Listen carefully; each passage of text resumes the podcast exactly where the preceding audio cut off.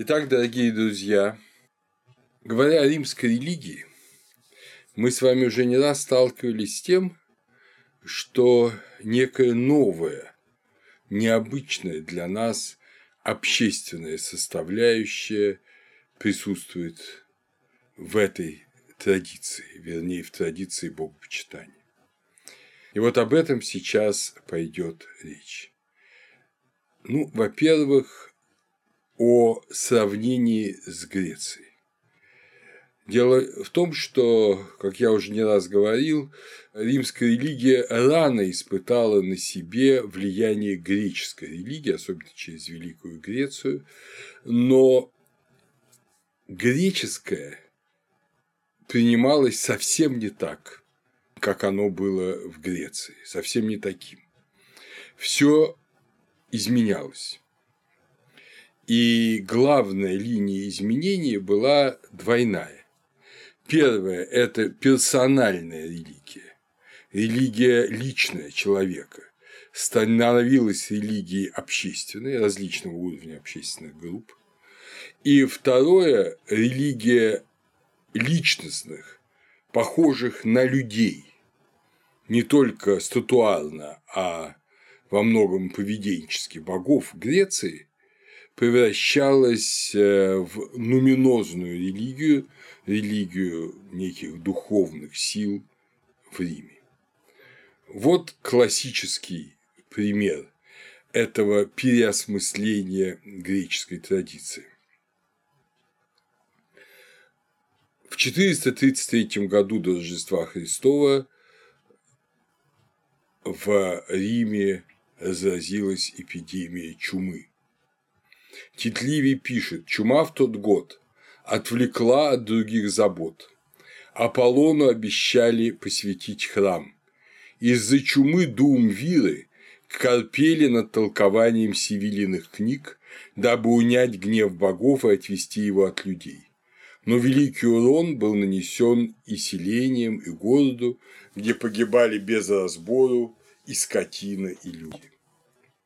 И вот тогда как это часто делали римляне, зная, что греки молятся Аполлону врачевателю, они решили воздвигнуть храм Аполлону целителю.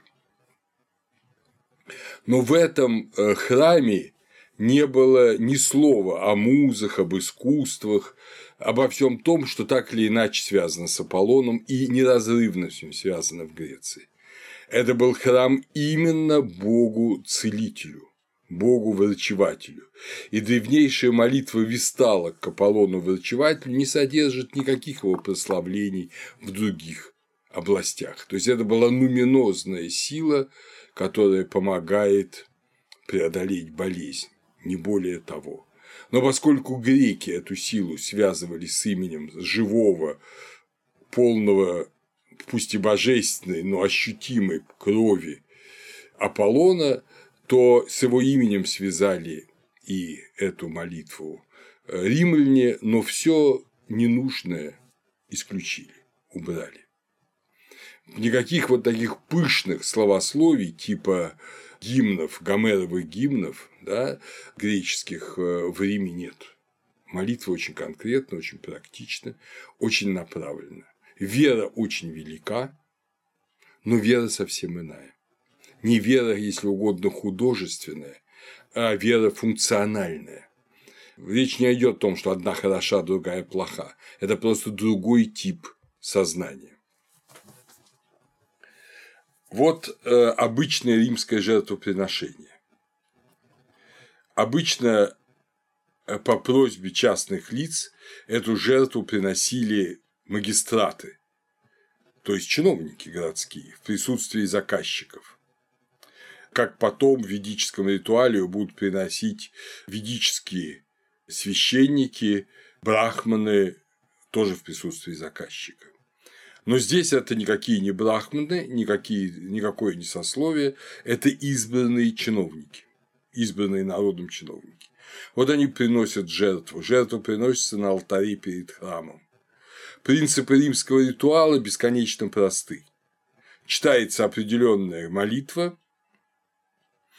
просьба, а вслед за ней происходит заклание животного и раз навсегда утвержденный принцип, что внутренности жертвы экста приносятся божеству, это внутренние органы, легкие, сердце, печень, желчный пузырь, сальник.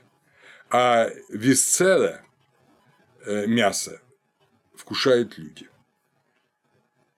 Простое, четкое жертвоприношение.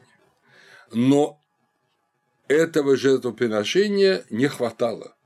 Римляне убеждались, что в тяжелых случаях, в первую очередь те же самые эпидемии чумы или нападения врагов, в которых римляне терпели поражение, необходимы какие-то другие обычаи, другие правила. И вот они также заимствуют без зазрения совести. Вы услышите сегодня много раз римляне говорят о почитании древних богов, древних традиций. Все это очень хорошо, но они всегда очень легко брали э, у других народов то, что, на их взгляд, помогало этим народам решать их проблемы. Тогда это были, естественно, почитания богов, впоследствии это могло быть что угодно, могли быть и технические приемы, и обычаи ведения войны, то есть никакого благоговения перед традицией ради традиции не было. Все, что полезно, все заимствовалось. И вот к такому очень характерному заимствованию в крайних случаях, совершенно меняющему тип, тип классического жертвоприношения римского, были ликтистернии. Ликтистерниум – это искупительный обряд в виде угощения, предлагаемого богам. Название обряда происходит от латинских слов «lectum sternere» – «расстилать ложе». Впервые это обычай, который был характерен для Великой Греции, это жертвоприношение было совершено в 399 году до Рождества Христова, когда в городе вновь бушевала чума, и дуумвиры священнодействий, вы помните, что это те, кто должны были справляться через священные книги, книги Сивил, о том, что делать, что чего желают боги. И э, Сенат постановил, чтобы по определению децимвиров сакрис факундис, то есть двух владык священнодействий, особых жрецов, совершить обряд вот этот ликтистерния. Были поставлены в храме три ложа, и на каждой из них положили статуи двух богов.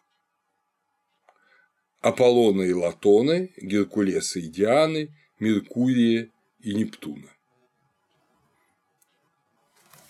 В новом ритуале боги отдыхали на подушках пульвелинария, которые клали на специальные обеденные ложи, вот как раз электристерния внутри храма. Люди и взрослые и дети могли подходить к ним и предлагать им пищу и возносить молитву, часто под предводительством вот этих э, думвиров священнодействий.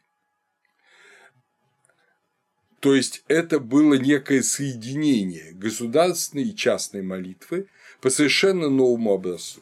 И эта традиция сохранилась и укрепилась в римском обществе, и она предполагала, как вы понимаете, горячую молитву простых людей о самих себе. Эпидемия есть эпидемия. Заболеть может в следующую минуту каждый.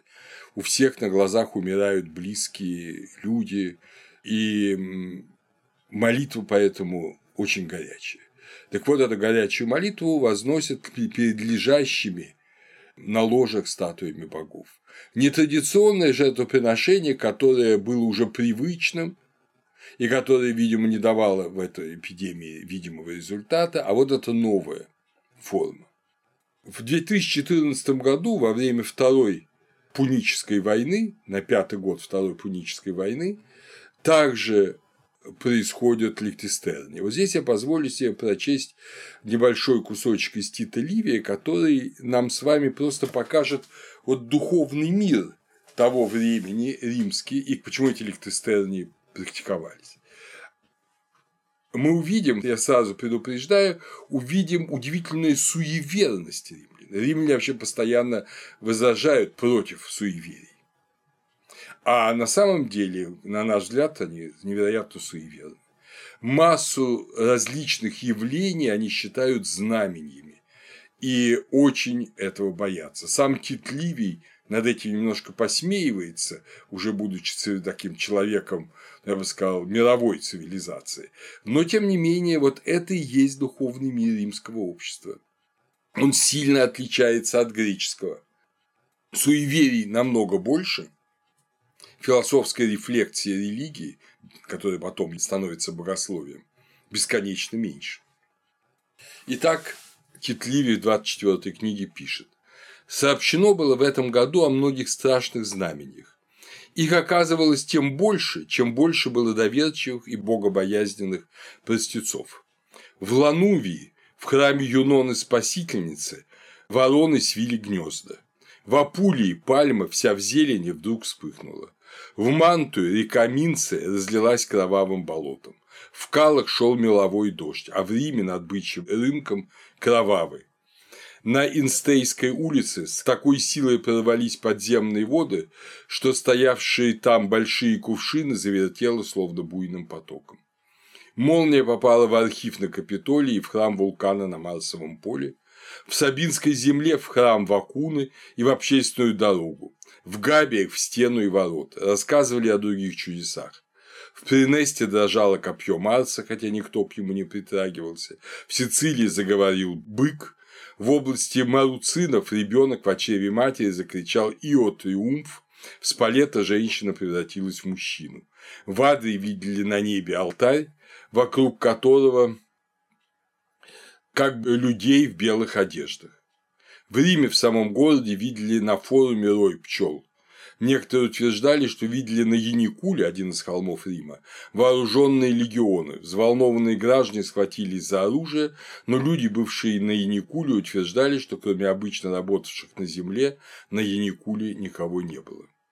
Богов умилостивили по совету гаруспиков, принеся в жертву крупных животных и объявили молебствие всем богам, которым в Риме устраивали угощение. Вот они ликтестернии. Свершив все, что требовалось, дабы умилостивить богов, консулы доложили Сенату о состоянии государства и о делах военных, где и сколько войска находится. Вот мы еще не раз увидим, что сначала умилостивление богов, потом деловые, вполне практические римские соображения по военным действиям, по э, движению легионов и все прочее.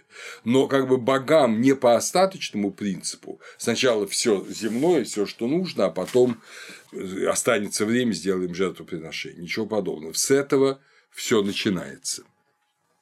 И вот мы видим количество вот этих страшных знамений, для римлян страшных, для нас, может быть, даже смешных, которые обуславливали религиозные мотивации римлян. 217 год. Ганнибал у стен Рима. На Тразименском озере римские войска разбиты Ганнибалом, и один из консулов погиб в битве. Консул Фламиний. И тогда опять, как чрезвычайная мера, устроены ликтестернии. Уже 12 богам, 12 олимпийским богам совсем как в Греции. Никакого же Олимпа, никаких 12 олимпийских богов в Риме никогда не почитали, но их почитали в Великой Греции, во всей Греции, и решили сделать так же. Но все сделано было совсем иначе, тем не менее. Опять же, послушаем Тита Ливия, который покажет вот эту картину, причем здесь мы воспользуемся его речью. Не Тита Ливия, а консула Квинта Фабия Максима, который был избран диктатором после гибели консула Фламиния. Вот мы послушаем его речь 217 год, собственно, последний век республики. Очень характерное, тем не менее, римское сознание. В 217 году, уже эпоха эллинизма, ничего подобного греческие цари, там, греческие государственные деятели не произносили. А здесь совершенно серьезно произносится следующее. Квин Фабий Максим, вторично ставший диктатором, в день своего вступления в должность созвал Сенат и начал с рассуждения о божественном. Опять же, когда мы говорим Сенат, мы должны иметь в виду не Сенат Соединенных Штатов, а именно Совет старейшин. Совет старейшин, который управляет традиционным обществом. Просто американцы заимствовали, да и многие народы это слово. Сенат. Консул Фламиний сказал, он сенатором, то есть погибший консул, больше виноват в пренебрежении к обрядам и ауспициям, чем в дерзкой неосмотрительности. И надо вопросить самих разгневанных богов, как их умилостивить. Фабий добился того, что разрешается только в случае зловещих предзнаменований Децимвирам велено было раскрыть Севилины книги. Тогда уже, видите, не Дуумвиры, а Децимвиры. Вы помните, что коллегия расширилась до 10 человек.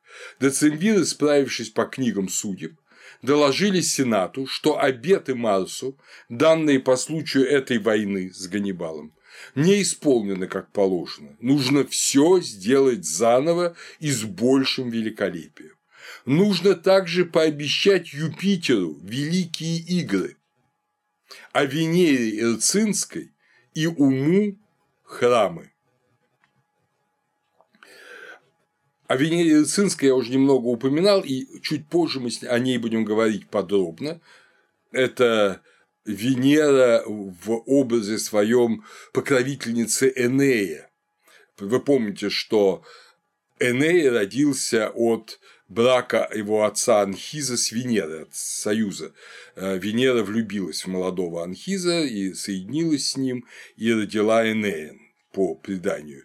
Поэтому э, Афродита. Поэтому Венера почиталась. А в Эрцине, на Сицилии, на побережье Сицилии, на горе был Энеем воздвигнут храм в честь своей божественной матери. И Поэтому э, надо поставить такой храм в самом городе Риме, перенеся и почитание, и форму культа. А что касается ума, то это совсем интересно. Ум или благоразумие – менс, по латыни женского рода, поэтому сейчас говорят храм Менси. Это качество, которого не хватило Фламинию, Поэтому он не совершил правильные жертвоприношения, обряда, ну и неправильно командовал войском. Это отвечает тяге римлян к обожествлению отвлеченных понятий. Опять же, очень характерная особенность.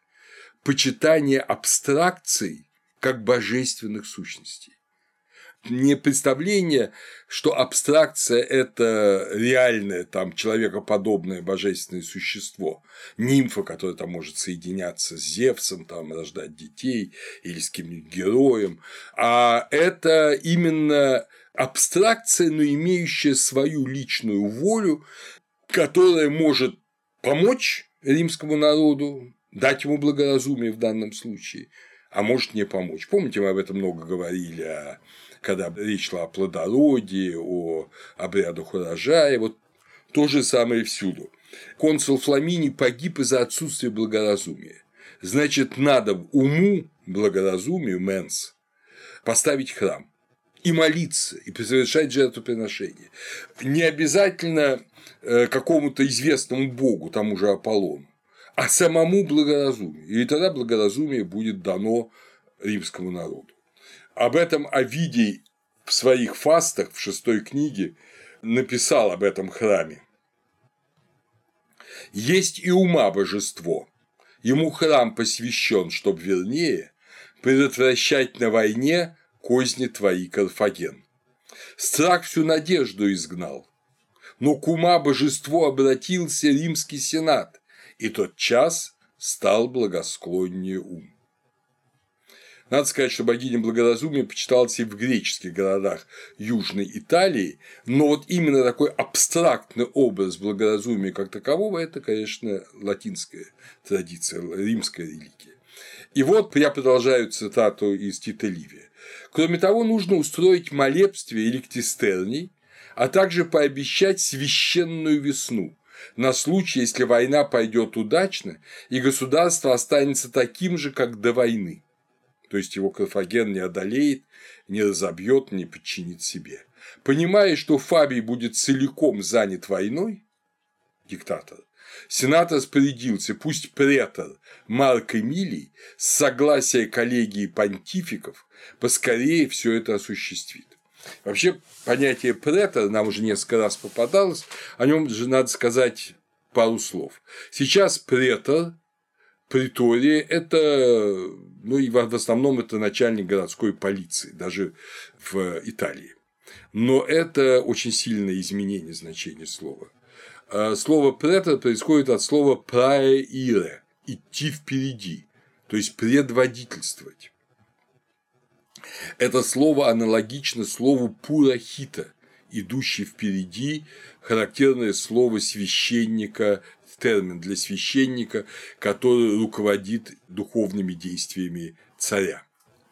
И претор – это второй человек в Риме, так же как Пурахита – это второй человек в ведическом сообществе после царя в политической системе ведического сообщества. И вот этот э, претор, он должен заниматься жертвоприношениями, пока э, диктатор Фабио ведет военные действия, претор Марк Эмилий должен э, вот, совершать священные действия. Когда эти сенатские постановления были приняты, претор обратился к коллегии, и великий понтифик Луций Корнелий Лентул дал совет прежде всего посовещаться с народом о священной весне. Опять же, как вы видите, во-первых, священная весна нам всем в основном известна из э, великолепной музыки Стравинского «Весна священная». Но это реальный совершенно римский, очень такой серьезный обычай. Сейчас мы поймем, что в нем заключено. И важно то, что этот э, обычай, он э, связан с тем, что должен свое согласие дать народ. Нельзя ни великому понтифику, первому религиозному лицу римского государства, ни кому-либо другому ввести этот, эту норму независимо от людей. Почему? Потому что эта норма связана с жертвоприношением, которое должен совершить практически каждый римлянин. А традиционная римская форма все, что связано с затратами человека, решают избранные им представители. Это не решают некие э, власти, независимо от воли людей, а решают сами, в конечном счете, люди через своих представителей, через магистратов. И поэтому обычаи весны священной должны сами люди на это согласиться. Что же это такое? Без повеления народа, сказал великий понтифик, обед дан быть не может. Народ был запрошен в таких словах. «Желаете ли, повелеваете ли, чтобы сделано было так, если государство римского народа квиритов?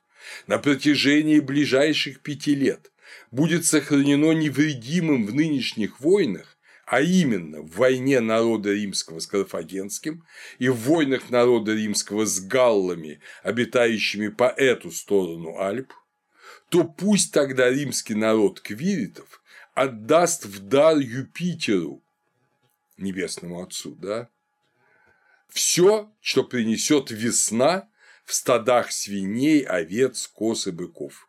С того дня, какой укажет Сенат, и что, кроме того, не обещано другим богам. Кто будет приносить жертву, пусть приносит ее, когда захочет, и по какому захочет обряду, как бы он ее ни принес, она будет правильна. Если животное, которое надлежало принести в жертву, умрет, пусть считается, что оно не было посвящено. Это в грех поставлено не будет. Если кто повредит или убьет животное по неведению, виноват не будет.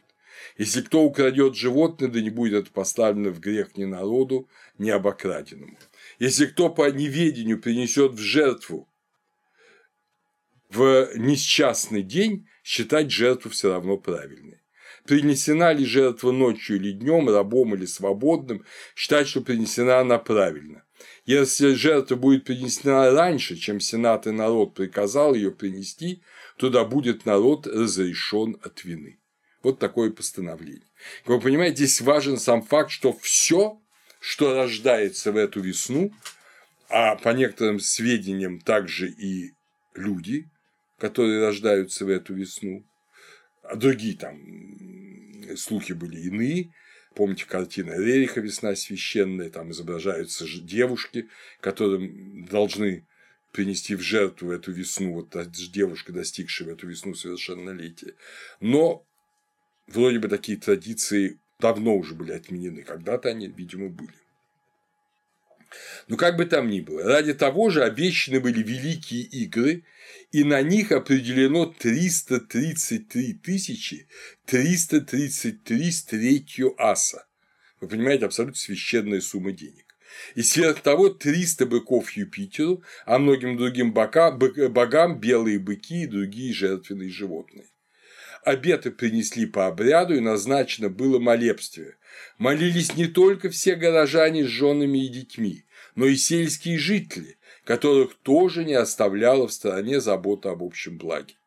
Лектистерний длился три дня. Устройством его были озабочены децимвиры. На виду поставили шесть лож Юпитеру и Юноне, одно, второе Нептуну и Минерве, третье Марсу и Венере, четвертое Аполлону и Диане, пятое Вулкану и Весте, шестое Меркурию и Церере. Были даны обеты о храмах. Венере Эрцинской обещали храм диктатор Квинт Фабий, согласно книгам судеб, а храм Уму дал обет построить претор Тит от Ациалии. Э, покончив с тем, что касалось богов, диктатор доложил Сенату о войне и о состоянии государства и спросил сенаторов, сколько, по их мнению, требуется легионов против победоносного врага. Как вы видите, вот опять же, Сначала сделаны все, что касается богов, потом уже практические вопросы. Характерная особенность Рима. Но мы с вами обратим внимание на эти пары богов. Вот они нам кое-что объяснят. Юпитер и Юнона, то есть Зевс и Гера, это действительно супружеская пара у греков и капиталистская пара в Риме. Но Нептун и Минерва никогда ни в каких отношениях не были – супружеских. Минерва вообще, как вы помните, Афина, да, она дева. Так что эта пара имеет какое-то совершенно другое значение. Но Минерва – третий бог капиталистской триады. Марс и Венера, ну, между ними была, как говорится, незаконная связь, но римлян волнует совершенно иное. Марс и Венера для римлян очень важная пара. Марс – отец Ромула, да? Венера Афродита, как я уже вам напомнил, мать Энея от Анхиза. Так что это, если угодно, пара предков римского народа. Вулкан и Веста – образы огня. Опять же, ни в каких отношениях ни Веста, ни Гести ее греческий аналог э, с вулканом Гефестом никогда не состоял. Но и Гефест, и Гестия – это огонь. Божественный огонь кузни, кузницы и божественный огонь домашнего очага. И, наконец, Меркурий и Церера, Гермес и Диметра – это, конечно же, для римлян это хозяйство. Меркурий – торговля, Церера – сельское хозяйство. То есть это два бога, кто обеспечивают материальное процветание Рима. Мы видим, что из греческого очеловеченного мифа 12 олимпийских богов римляне вновь сделали ритуальную трансцендентную форму. Им важны силы. Силы рода, Марс и Венера, силы огня, вулкан и Веста, силы земли и хозяйства вообще Меркурий и Церера. Быть может, надо упомянуть, что просто уже как бы немножечко выйдя из серьезного римского круга, что Светоний в своей книге «Жизнь 12 Цезарей» описывает, э, что божественный Август, то есть второй из 12 Цезарей, да, божественный Август, он устраивал у себя вот совсем как потом Петр I, да, всешутейшие пародии христианских таинств, он устраивал такие вот э, пародии на жертвоприношение. Он сам был якобы очень суровым человеком, который пытался возродить традиции Древнего Рима, в том числе и священные традиции, но, видимо, не до конца и не во всем о нем ходили именно такие слухи, что он многое-многое нарушает. И, по крайней мере, в народе его тайные пиршества, которые кончались блудными отношениями, они назывались, как пишет Светоний, пиром 12 богов. Так было у всех на устах.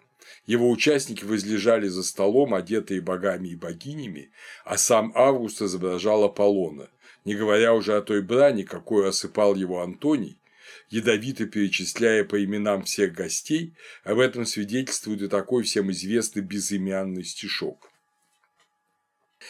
Только лишь те господа подыскали для пира Хорага, то есть предводителей пира, шесть богов, шесть богинь Маллия вдруг увидал.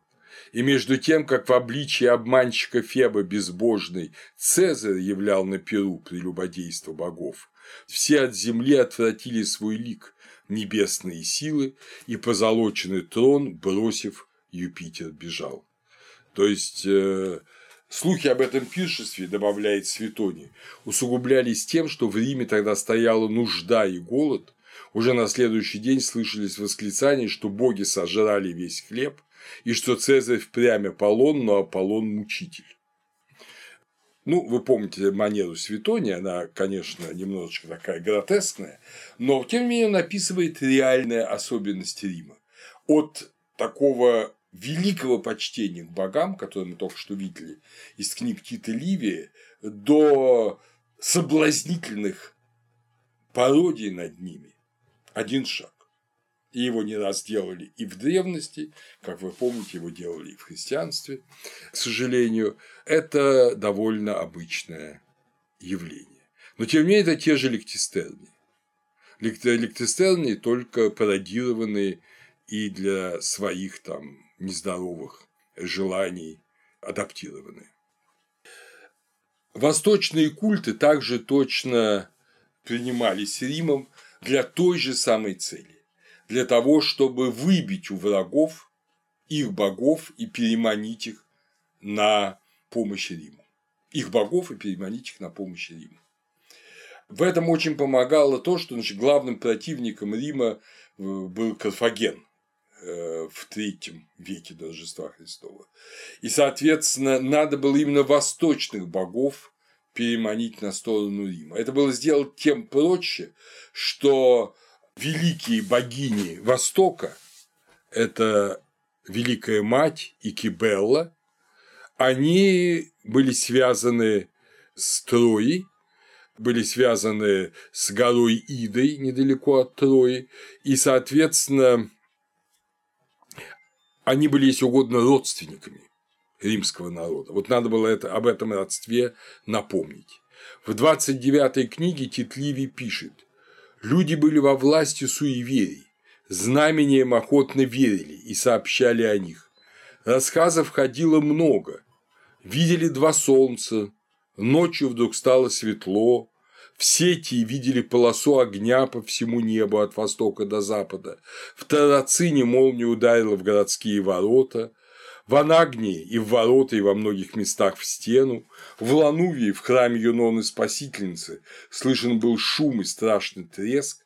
Чтобы отвратить страшное предзнаменование, назначили однодневное молебствие, а так как прошел каменный дождь, то и девятидневное жертвоприношение. А тут еще надо было обсудить, как принять идейскую матерь то есть эту вот эту великую богиню с горы Ида в Малой Азии, которую везли в Рим, чтобы ею обезопасить себя от карфагенин. Марк Валерий, один из послов, отправленный вперед, возвестил, что она вот-вот будет в Италии, и тут же свежее известие.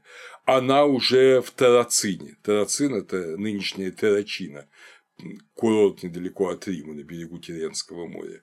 Публию Корнелию было приказано идти вместе со всеми матронами навстречу богине, принять ее, снести на землю с корабля и передать матронам. Когда корабль подошел к устью Тибра, Корнелий, как было приказано, вышел на другом корабле в море, принял от жрецов богиню и вынес ее на сушу.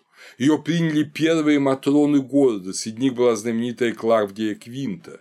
До того они говорили разное, но такое служение богине прославило в потомстве ее целомудрие. Богиню несли на руках посменно, весь город высыпал навстречу. Перед дверями домов, мимо которых ее несли, стояли кадильницы с ладаном, молились, чтобы она вошла в Рим охотно и была милостива к нему. Ее поместили в храм Победы на Палатине накануне апрельских ид. День этот стал праздником. Множество людей несли на палатин дары, богине был устроен лектистерни и игры, их назвали мегалисийскими, то есть великими. Видите, вот такое невероятное благочестие. Великой богине Кибеле в 191 году был поставлен особый храм на Палатине. В храме Кибелы, вот в этом храме, священно действовали скопцы галлы, как вы помните, по месопотамской религии, по религии Сирии, я об этом рассказывал подробно. А в храме Венеры Эриксинской на Кверинале за Калинскими воротами были храмовые проститутки. Для Рима и то, и то было совершенно невозможно. Эти обряды осуждались, они считались недостойными благопристойности римского народа, но ради благосклонности богинь их терпели. Только единственное, что и галлами, и проститутками храмовыми не позволяли быть римским гражданам и гражданкам, а это должны были быть не граждане Рима, но они могли там делать то, что надо было делать, что нравилось, как по их представлениям, богиням. По указанию священников, священнослужителей, э, в первую очередь галуспиков, которые наблюдали за жертвоприношениями и давали предсказания, вводились легко новые обряды. Эти новые обряды и общественные молитвы, суппликации, были связаны с теми или иными страшными знаменями, чтобы их отвести от Рима. Вот как об этом, опять же, пишет Тит Ливи, мы с вами представляем вот тот мир. Он совсем не такой, каким обычно его показывают сейчас в фильмах, когда там эти римляне совсем как современные американские военачальники и политики, э, полные рационализма, некого такого гражданского благородства. Все на самом деле пронизано религиозным духом. Вот как пишет Титливи о введении особых молитв в 207 году до Рождества Христова. Во Фрузиноне родился ребенок ростом четырехлетнего, но удивительно была не его величина, а то, что как в Синуэсе два года тому назад нельзя было определить, мальчик это или девочка. Галуспики, вызванные из Этрурии, вы помните, что этрусские жрецы особо почитались, сказали, что это гнусное и мерзкое чудище, его надо удалить из Римской области и, не давая ему касаться земли, э, утопить в морской бездне. Его положили живым в сундук, это 207 год до Рождества Христова. Его положили живым в сундук, уплыли далеко в море и бросили в воду. Понтифики распорядились, чтобы девушки, три группы по девять человек, обошли город с пением гимна, в то время как они разучивали в храме Юпитера, становители этот гимн, сочиненный поэтом Ливием, молния попала в храм Юноны царицы на Авентине. Гаруспик сказали, что это знамение касается Матрон, и богиню надо умилостивить даром. Курульные идилы созвали на Капитолии Матрон, живших в Риме, вы понимаете, что Матроны – это матери семейств, да? И на расстоянии 10 миль от него они выбрали 25 женщин, которым каждая должна была принести взнос из своего приданного. На эти деньги изготовили золотую лохань, которую отнесли на Авентин. Жертву Матроны принесли в чистоте и благочестии. Сразу же децимвиры назначили день для другой службы той же богини. Порядок его был таков. От храма Аполлона через Казментальские ворота привели в город двух белых коров. За ними несли две статуи Юноны царицы, сделанные из кипарисового дерева. Затем, распевая гимны в честь богини, шли 27 девиц в длинных одеждах. За девицами следовали децимвиры в лавровых венках и претекстах, то есть э, в тогах, официальных тогах с широкой пурпурной полосой. От ворот по Еремной улице прошли на форум. На форуме процессия остановилась, и поющие девушки, взявшись за веревку, пошли, отбивая такт ногами. От форума по Этрусской улице и по Велаберу через бычий рынок подошли к Публициеву взвозу и прямо к храму Юноны Царицы. Да и децембиры принесли двух животных в жертву и внесли кипарисовые статуи в храм. Вот картинка тогдашней религиозной жизни, значит, напугало рождение вот такого странного ребенка.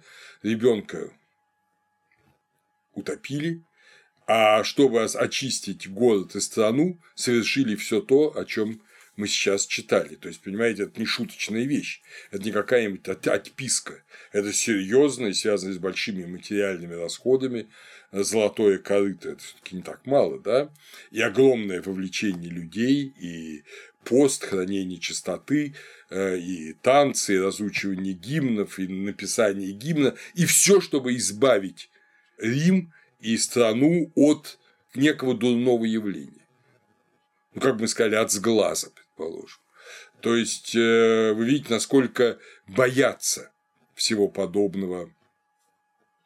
Римляне уже зрелые, даже, я бы сказал, идущие к завершению республиканской эпохи. Цель общественного богослужения сакра публика – привлечь или восстановить благоволение и милость богов, без которой невозможно было благополучие и успех города. Доминировали богослужение годового цикла, общественное богослужение годового цикла. Вообще переход к солнечному календарю после законов 12 таблиц – это уникальный факт в средиземноморском культурном ареале, где всегда так или иначе доминировал э, лунный календарь. Это несколько сходно с э, египетским календарем, но не имеет с ним никакой прямой связи. Как строился римский солнечный календарь? Вы уже знаете, что священными считались календы, то есть начальные дни, иды, средние дни месяца и ноны, восьмой девятый дни между календами и идами.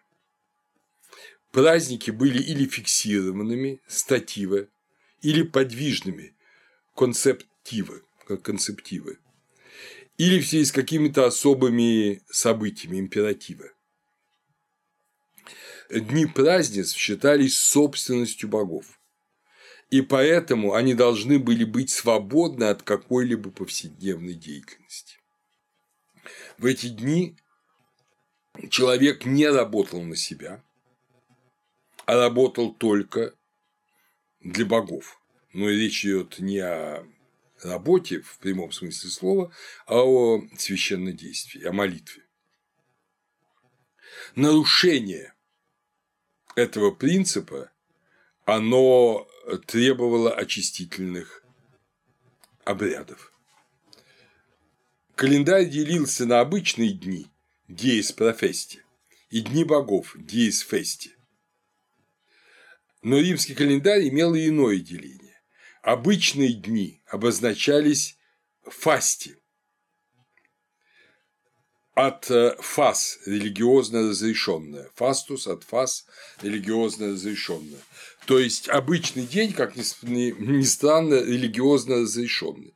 То есть день, в который религия разрешала трудиться и совершать другие обыденные жизненные действия. Нефасти – это религиозно запрещенное, обозначалось буквой «Н». Это религиозно запрещенное. То есть э, дни, когда нельзя было работать, а надо было только молиться. Третья категория С это обозначалось э, буквой С, э, это коммерциалии, то есть это дни, предназначенные для общественных собраний. Это обычные дни, в них можно было и работать, но они, в них надо было проводить, если это необходимо, общественные собрания. Три дня считались наполовину обычными, наполовину праздничными – фисси. Полунефасти, полуфасти. Это три дня общественных бедствий, которые были в прошлом. Например, 18 июля 1990 года битва с галами при Аллии, которую римляне тяжко проиграли. Вот эти дни праздновались как траурные дни, в них поминались погибшие, и люди каялись богам, что по их неправильным действиям, из-за их ошибок, э, вот они произошли вот эти неприятные вещи. То есть весь календарь был фиксирован, и дни нефасти, то есть дни, предназначенные богам, о них было очень много. Очень много. Римский календарь буквально пестрит нерабочими днями. Это не мешало римлянам много и хорошо работать.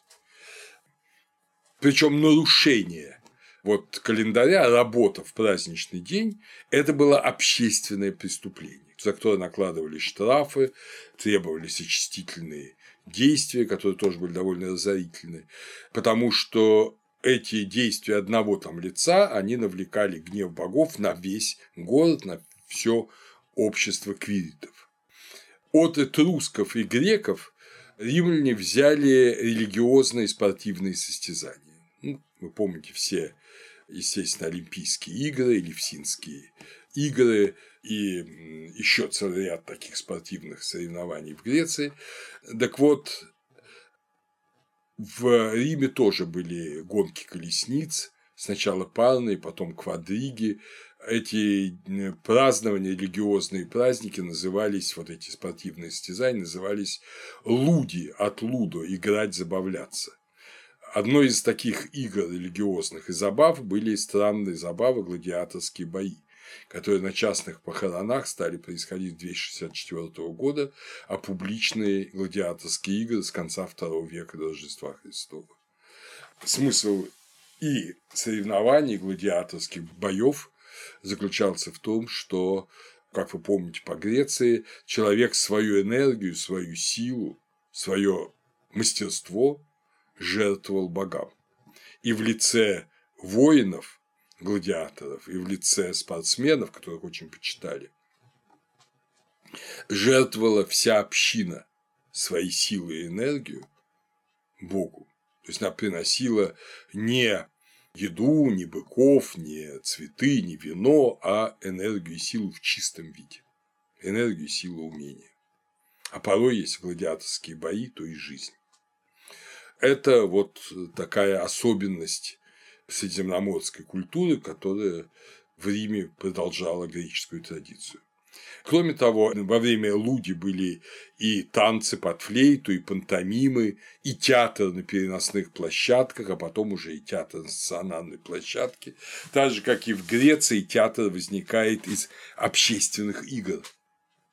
Это публичное религиозное действие.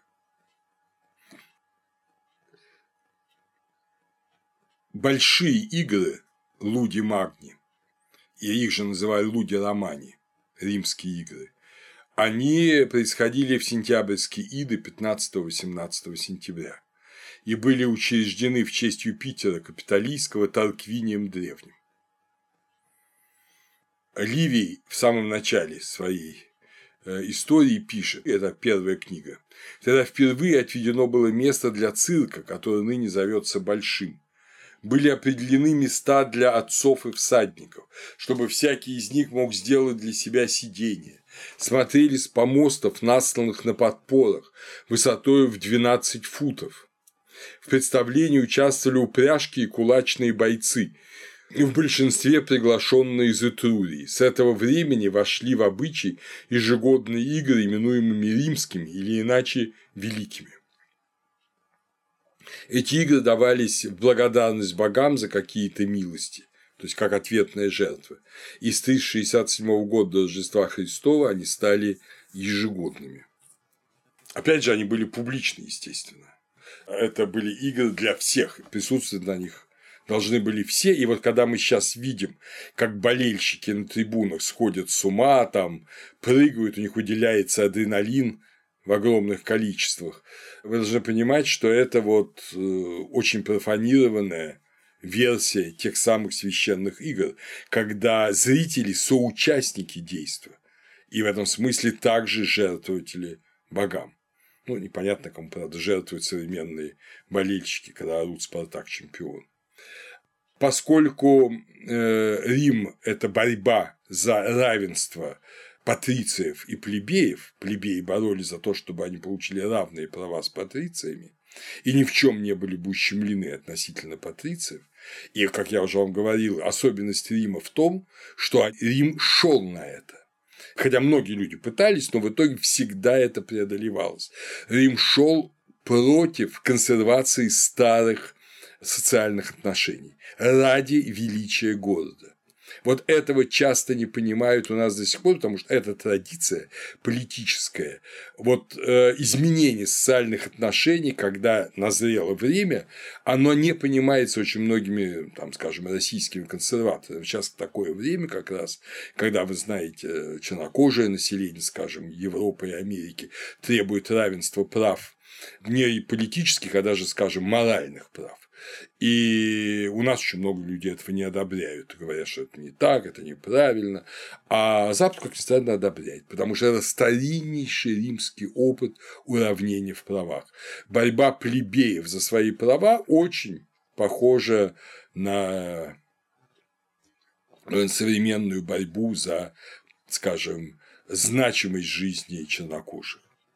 И вот э, именно поэтому кроме основных игр, великих игр сентябрьских, Луди, примерно в 220 году до Рождества Христова были учреждены Луди-плебеи, то есть плебейские игры, которые связывают с деятельностью цензора Гая Фламиния именно ради уравнения в правах.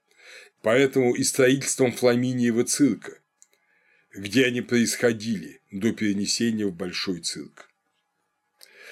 Они проводились, в отличие от больших луди, в ноябре, в ноябрьские игры, но так же, как и э, сентябрьские большие игры были посвящены Юпитеру, отцу богов. То есть дети, люди посвящали себя своему божественному отцу, Яус Питер, да, Юпитеру. И, кстати говоря, традиция вот этих игр и плебейских, и, естественно, больших римских игр, которые в основном организовывали патриции, это была раздача еды в честь Юпитера – Эпулум Йовис – пища Юпитера. То есть, как бы все люди причащались вот этого единства между собой и единства своим небесным Отцом. Отсюда, кстати говоря, происходит и известный лозунг хлеба и зрелищ. Мы его воспринимаем часто как совершенно такой крик черни о том, что кормите и развлекайте, ничего подобного. Зрелище – это люди, это религиозные игры, а хлеб – это пища, сдаваемая на этих играх. И вот э, все это то, чего желал народ Рима. Единство в переживании в соучастии и единство во вкушении хлеба. Это была публичная сфера. Но, естественно, кроме публичной сферы была и частная молитва. Публичные священные действия оплачивались городом, частные оплачивались частными лицами или общинами. Соседская община – это курия. В каждой курии избирался куриал, человек старше 50 лет, уважаемый всеми муж, который ведал такими же священнодействиями, ну, естественно, на более низком уровне, в общине. И мы можем сказать, что на самом деле вот все, что мы сейчас видим, все, что мы слышали о Большом Риме, это на самом деле экстраполяция, расширение вот этой старинной сельской куриальной религии. То есть Рим сумел вырасти до огромного города, столицы мира, сохранив общинную религиозную структуру, но сделав ее не суммой многих общин только, а общегосударственной формой. Государственные э, мужи Рима сумели вот это необходимое для общины единство, которое совершается и созидается в ритуале, развернуть на весь громадный город, а потом со времен Каракала на всю империю, когда всем было дано римское гражданство свободным жителям империи. В этом великое изобретение Рима. Но как в маленькой капельке воды море Рима видно в куриальной соседской общине.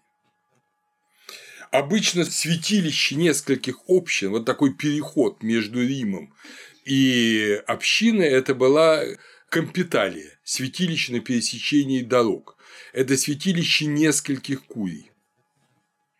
А кроме того, с глубочайшей древности, по крайней мере, с самого начала республики, была должность, а видимо, до этого ее исполняли цари, Курио Максимус, то есть великий куриал. Это высокая священническая должность, которая была высшей священнической должностью всех куриалов. Все общины представляли себя, объединяли себя вот в этом лице Курио Максимус. Эта священническая должность существовала с 509 года, сначала она была патрицианская, а с 209 года ее могли занимать и плебеи кроме Курии была еще и семья, была та самая фамилия. И это была маленькая община. Можно сказать, что Рим был таким многоуровневым сообществом. Но, что очень важно, он никогда не старался превратить своих граждан в картофелины в мешке. То есть в совершенно разобщенных людей, связанных только идеей вождя, там, идеей величия Рима. Он всегда строился на многих уровнях общественных религиозных действий. Самый первый уровень – это семья, фамилия. Следующее – это курия, потом компеталия, потом триба, потом город. В каждой семье праздновался день рождения каждого ребенка и каждого человека, диес наталис, и день очищения, диес люстрикус. Девятый день от рождения для мальчиков, восьмой для девочек. В этот день ребенок получал имя. Это были семейные праздники ежегодно. В атриуме отеческого дома, то есть в маленьком храме атриуме, в каждом доме ребенок получал привычку, обретал привычку почитания домашних богов – Лар Фамилиарис и Ди Пенатес. Тит Макций Плафт, комедиант третьего начала второго века до Рождества Христова, в комедии «Клад» описывает, э, как девочка каждый день должна приносить какой-то дар домашним богам, семейным ларам, благовония, вино, гирлянды, цветов. В этом считалась обязательность жизни. Ежедневное вот такое благочестие. Удивительным образом соединялось семейное и национальное э, в переходе во взрослое состояние. Тогу взрослого римлянин надевал, мужчина, надевал по достижении возраста зрелости. Этот возраст был не фиксирован, но он приходился примерно 14-17 лет. В соответствующий день, а я сейчас скажу, какие это были дни, юный римлян посвящал домашним богам Ларам свою отроческую окаймленную тогу, тонкой полосой, и золотую булу. Ну, речь о достаточно зажиточных людях. Люди менее богатые имели медные, бронзовые булы. Була – это то, что носилось на тоге, застежка такая, которую он носил и надевал мужскую тога вирилис, называемая также чистая, то есть или мужская тога, тога вирилис, или тога пура, чистая, она чистая белая, без каймы. Он становился мужчиной, но еще рано этого он не становился гражданином. После этого родные и друзья 17 марта в Либералии приводили его на форум, где его записывали в соответствующую трибу как полноправного гражданина. Он приносил жертву богине Ювенте, богине юношества, одной из лиц Юноны. После этого он мог участвовать в общественной жизни и начинать военную службу. То есть, видите, какой этап. В доме из подростка в мужа, во взрослого, на форуме из взрослого юноши в гражданина. Вот обязательно это три этапа. Девочки, когда э, вырастали, приносили в дар свою девичью одежду и меняли ее на одежду взрослых женщин и приносили игрушки. Этот день был днем перед свадьбой. Вот девочка меняла свою одежду и приносила в дар свои игрушки в день перед свадьбой. Она их приносила богам. Особым днем в каждом доме э, был день рождения отца семейства, который обычно приурочивали к следующим за реальным днем рождения идам или календам, то есть каким-то э, священным дням. Несколько раз в году, как минимум два раза в году, был праздник, объединяющий всех жителей дома, включая рабов и слуг. Это происходило дважды в год. 1 марта – праздник Матроналии, когда матроны шли на Эсквилин в храм Юноны Луцины. Вместе со своими мужьями они молились о сохранении брачного союза и получали от своих мужей подарки. Затем матроны это трогательно, да, когда э, идут и молятся о сохранении брачного союза, как великой ценности. Затем они готовили пир для рабов. Второй, чтобы все порадовались этому единству семьи. Второй такой день, 17 декабря, Сатурналии, когда господа также служат своим рабам, готовят им и обедают вместе с ними. Праздник длился несколько дней, всем дарились подарки, и люди, ну, как принято было во все века, совершали немалые возлияния. Уровень благочестия, вот как бы то, что ценилось как благочестие в Риме, э, видно из описания Титом Ливием поведения Публия Корнелия Сципиона Африканского. Напомню, что он жил 235-183 год до Рождества Христова, великий полководец эпохи пунических войн, который разгромил Ганнибала. Так вот, о чем пишет э, Тит Ливий. Здесь нам важно не то, каким был Сципион, а важно то, что считалось благочестием в Риме. Сципион был человеком удивительным не только по своим истинным достоинствам, но и по умению, с каким он с юности выставлял их на показ. Он убедил толпу, что действует, поминуясь сновидением и неспосланным с неба знаменем. Возможно, он сам был во власти суеверия, будто немедленно выполняются приказания и советы, данные оракулом. Он подготовлял людей к этой вере с того самого времени, как началась его политическая деятельность. Когда он облегся в тогу взрослого, вот эта тога Верилис, Э, не проходило дня, чтобы он не пошел на Капитолий и не посидел в храме в одиночестве и безмолвии. Без этого он не брался ни за какое дело, ни общественное, ни частное. Всю жизнь хранил он этот обычай с умыслом или невольно, внушая людям веру в свое божественное происхождение. Сципион никогда не рассеивал веры в это диво, не отрицая его и открыто на нем не настаивая. Он ловко укреплял веру в него, Множество таких рассказов, и правдивых, и вымышленных, породило чрезмерное восхищение этим юношей.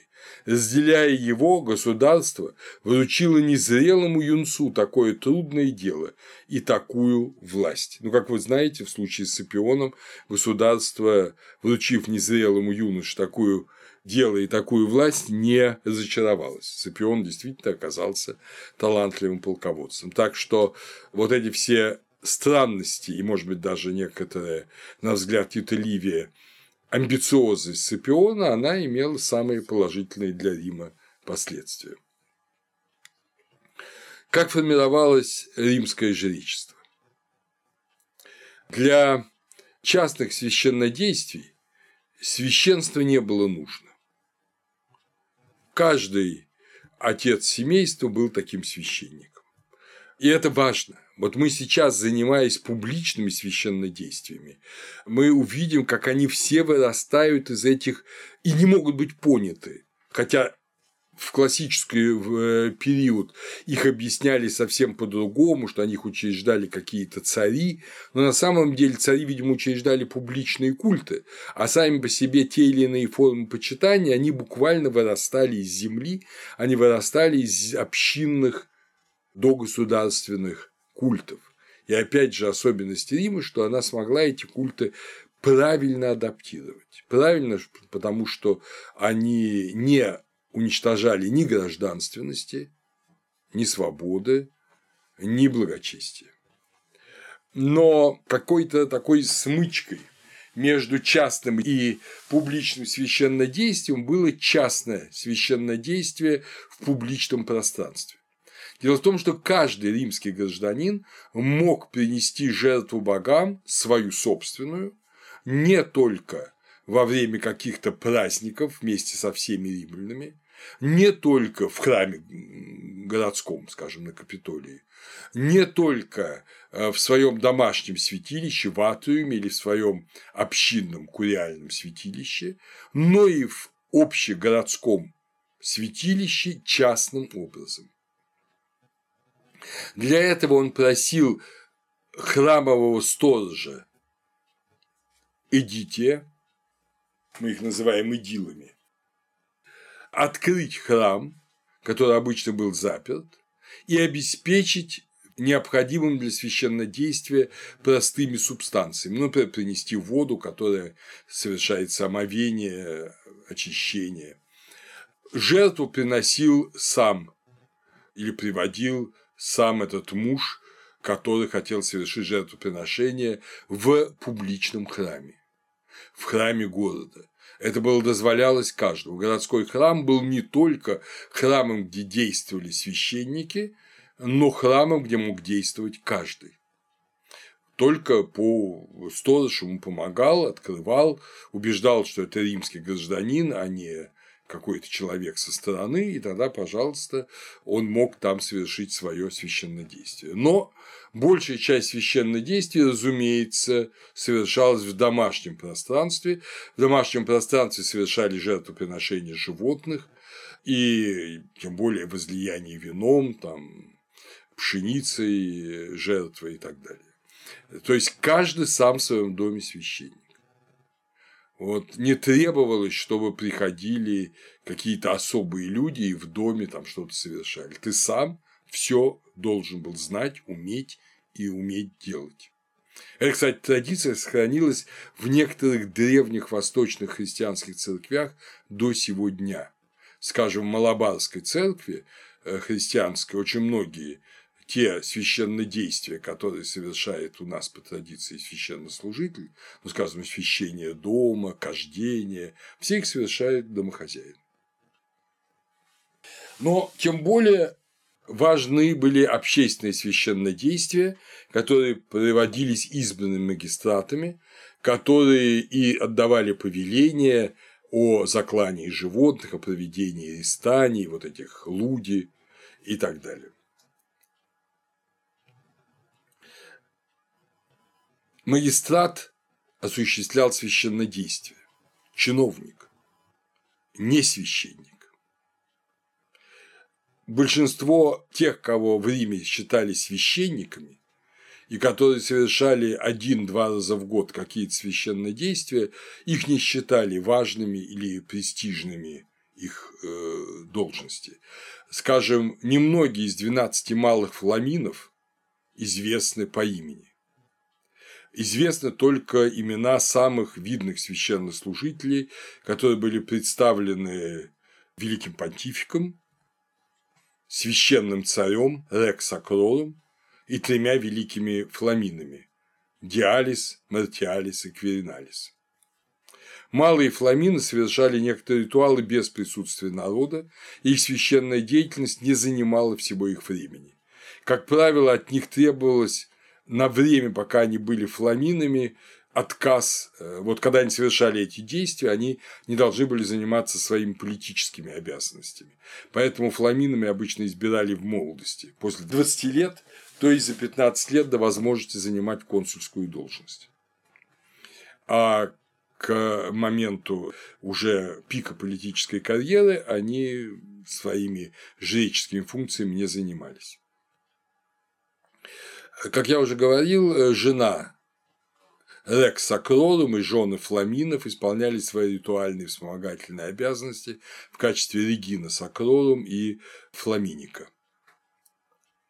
Единственным исключением из этого частичного священства, то есть священства на день, священства на праздник, священства на какое-то короткое время были висталки.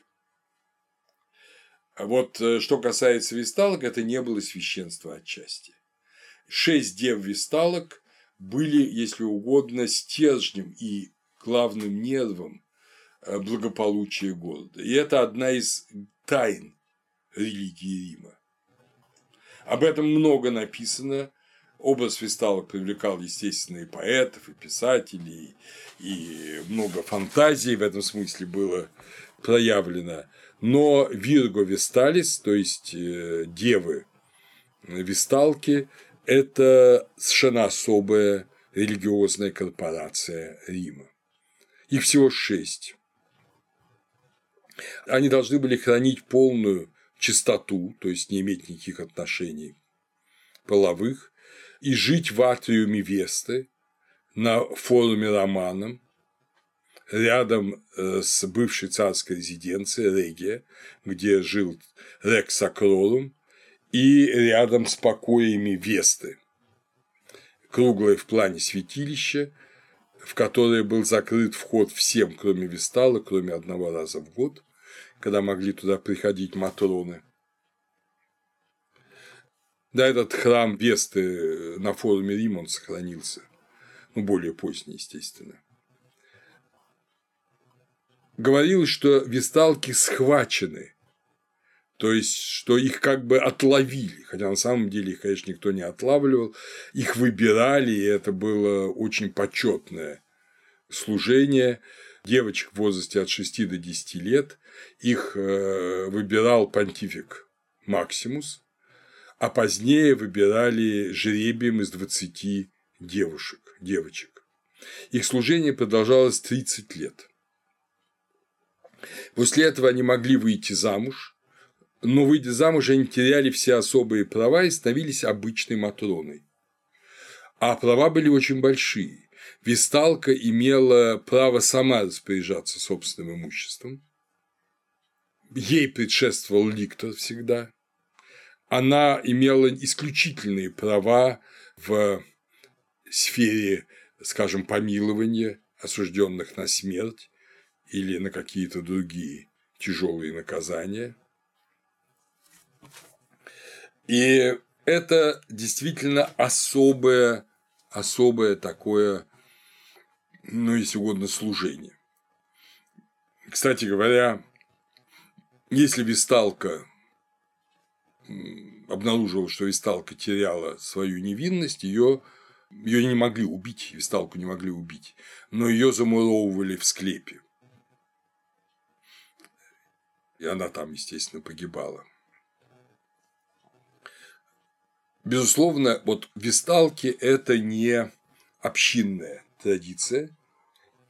Это какая-то очень древняя и очень важная религиозная традиция, малоизвестная у других народов, скажем, в Греции действительно хранителями очага были, как правило, пожилые вдовы, женщины старше 50 лет, овдовевшие, они э, вот, э, хранили огонь Гестии. А вот здесь и важно было именно хранение девственности вот в самый, если угодно, брачный период. Это была некая особая жертва и некая особая сила давалась городу через эту жертву. И сначала это были патрицианские девочки из лучших семей Рима. И с этим совершенно не шутили. Это было очень серьезно. Они хранили очаг огня. Причем значит, о создании традиции висталок вот что пишет Ливий. Речь идет о царе Нуме Помпилии. Выбрал он и дев для служения вести. Служение это происходит из Альбы. То есть из Альбы Лонги, это, это русский город. И не чуждо роду основателя Рима. Чтобы они ведали храмовыми делами безотлучно. Нума назначил им жалование из казны, а отличив их девством и прочими знаками святости, дал им всеобщее уважение и неприкосновенность. Вновь поступающую в общину весталок вводили прежде всего в атриум храма Весты, где и обрезали волосы и вешали их как пожертвование на священное дерево, которым в эпоху Плиния Старшего уже было более 500 лет. К имени девочки добавлялось прозвание Амата – возлюбленная. Это тридцатилетнее служение состояло из трех периодов.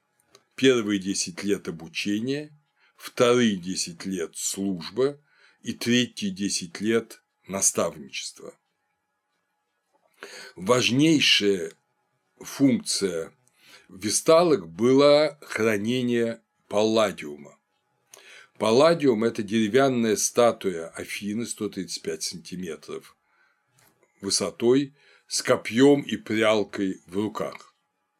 По преданию, э, палладиум находился в Трое и был во время захвата Трои греками вынесен Энеем спасен, привезен в Рим. И вот хранение этого палладиума, этого э, как бы главного, центрального, отсюда само слово палладиум – это Афина Паллада, да? центрального такого ну, объекта центральной надежды Рима, скажем так, центральной надежды Рима, вот, возлагалась на висталок. Ведь сама Афина была девственницей, и поэтому ей могли служить только девственные девы, только настоящие девы. До тех пор, пока сохранялось, сохранялся палладиум и горел огонь Весты в очаге, Рим чувствовал себя в безопасности. Даже во время нашествия галлов храм Весты, как и весь Капитолий, не смогли взять галлы. Старшая висталка, самая старшая по возрасту, она же считалась и главной висталкой, она э, именовалась Висталис Максима, Великая Висталка. Главной обязанностью висталок, кроме хранения палладиума, было поддержание священного огня на алтаре богини Весты. Гасили пламя лишь один раз в году в первый день Нового года, что означает, кстати говоря, очень древнюю традицию того, что конец года – это конец мира, когда вообще гаснет мировой огонь. И зажигали на следующий день древнейшим способом с помощью трения дерева о дерево. После этого, после того, как вновь зажигался огонь, совершалось величайшее священное действие. Верховный понтифик и великая висталка, вот та самая Висталис Максима, возносили публичное молебствие о благополучии Рима, поднимаясь на Капитолий. Возносил молебствие понтифик, Висталка при этом присутствовала как символ целостности, целомудрия Рима как символ его незапятнанности. Ну, напомню, что висталки носили белые одежды, закрывали белым полотном лицо, и вот этот э, белый цвет – цвет незапятнанной чистоты был. Восхождение великой висталки, великого понтифика в первый день Нового года, это значит март месяц, до начала марта, после мартовских календ, означало то, что Рим жив, и римская, ну, как бы мы сказали, цивилизация незыблема. Когда сейчас кто попало говорит о каком-нибудь там русском мире, он забывает, каким священным и важным смыслом и какой жертвой на самом деле, чистой и красивой жертвой облекалась сила вот древнего Рима, что одни слова ничего не значат на самом деле. Мы все знаем слова Пушкина «Я памятник себе воздвиг нерукотворный». Понятно, что это вольный пересказ, ну, с перенесением на себя и на Россию знаменитой оды Горация «Эксеге монументум». И там как раз этот образ присутствует. Я позволю себе привести первую часть этой э, коротенькой оды, оды к Мельпомене, 30-й оды третьей книги Горация. Создал памятник я, бронзы литой прочней, Царственных пирамид выше поднявшийся, Не снедающий дождь, не аквилон лихой, Не разрушит его, Не сокрушит и ряд нескончаемых лет, Время бегущее. Нет, не весь я умру, Лучшая часть меня избежит похорон, Буду я вновь и вновь восхваляем, Доколь по Капитолию жрец верховный ведет деву безмолвную. Это описано этот самый обряд восхождения понтифика Максимуса, верховного жреца, вместе с великой весталкой на Капитолий. Это образ величия Рима. Огонь Весты был потушен по приказу императора Феодосия в 394 году. По преданию его племянница после этого сняла с шеи богини, статуи богини Весты драгоценное ожерелье и одела на собственную шею, тем самым осквернив великий храм. Через 16 лет, в августе 410 года, Рим был завоеван готами Алариха. Между Августином, блаженным Августином, и префектом Рима Квинтом Аврелием Симмахом, одним из последних сторонников древней религии, древней традиции дохристианской, в этом смысле возник спор. Августин говорил, что ваше язычество на протяжении веков оно привело к тому, что Рим рухнул. А Квинт Аврелий Симах ему отвечал, блестящий оратор, лучший оратор того времени в Риме, что падение Рима, падение Рима обусловлено нечестием новой веры, которая разрушила старую традицию. Спорить, конечно, можно сколько угодно. Ну вот, дорогие друзья, мы на этом закончим эту лекцию с вами, а на следующей поговорим о коллегиях священнослужителей, которые также были организованы очень интересно в римском государстве.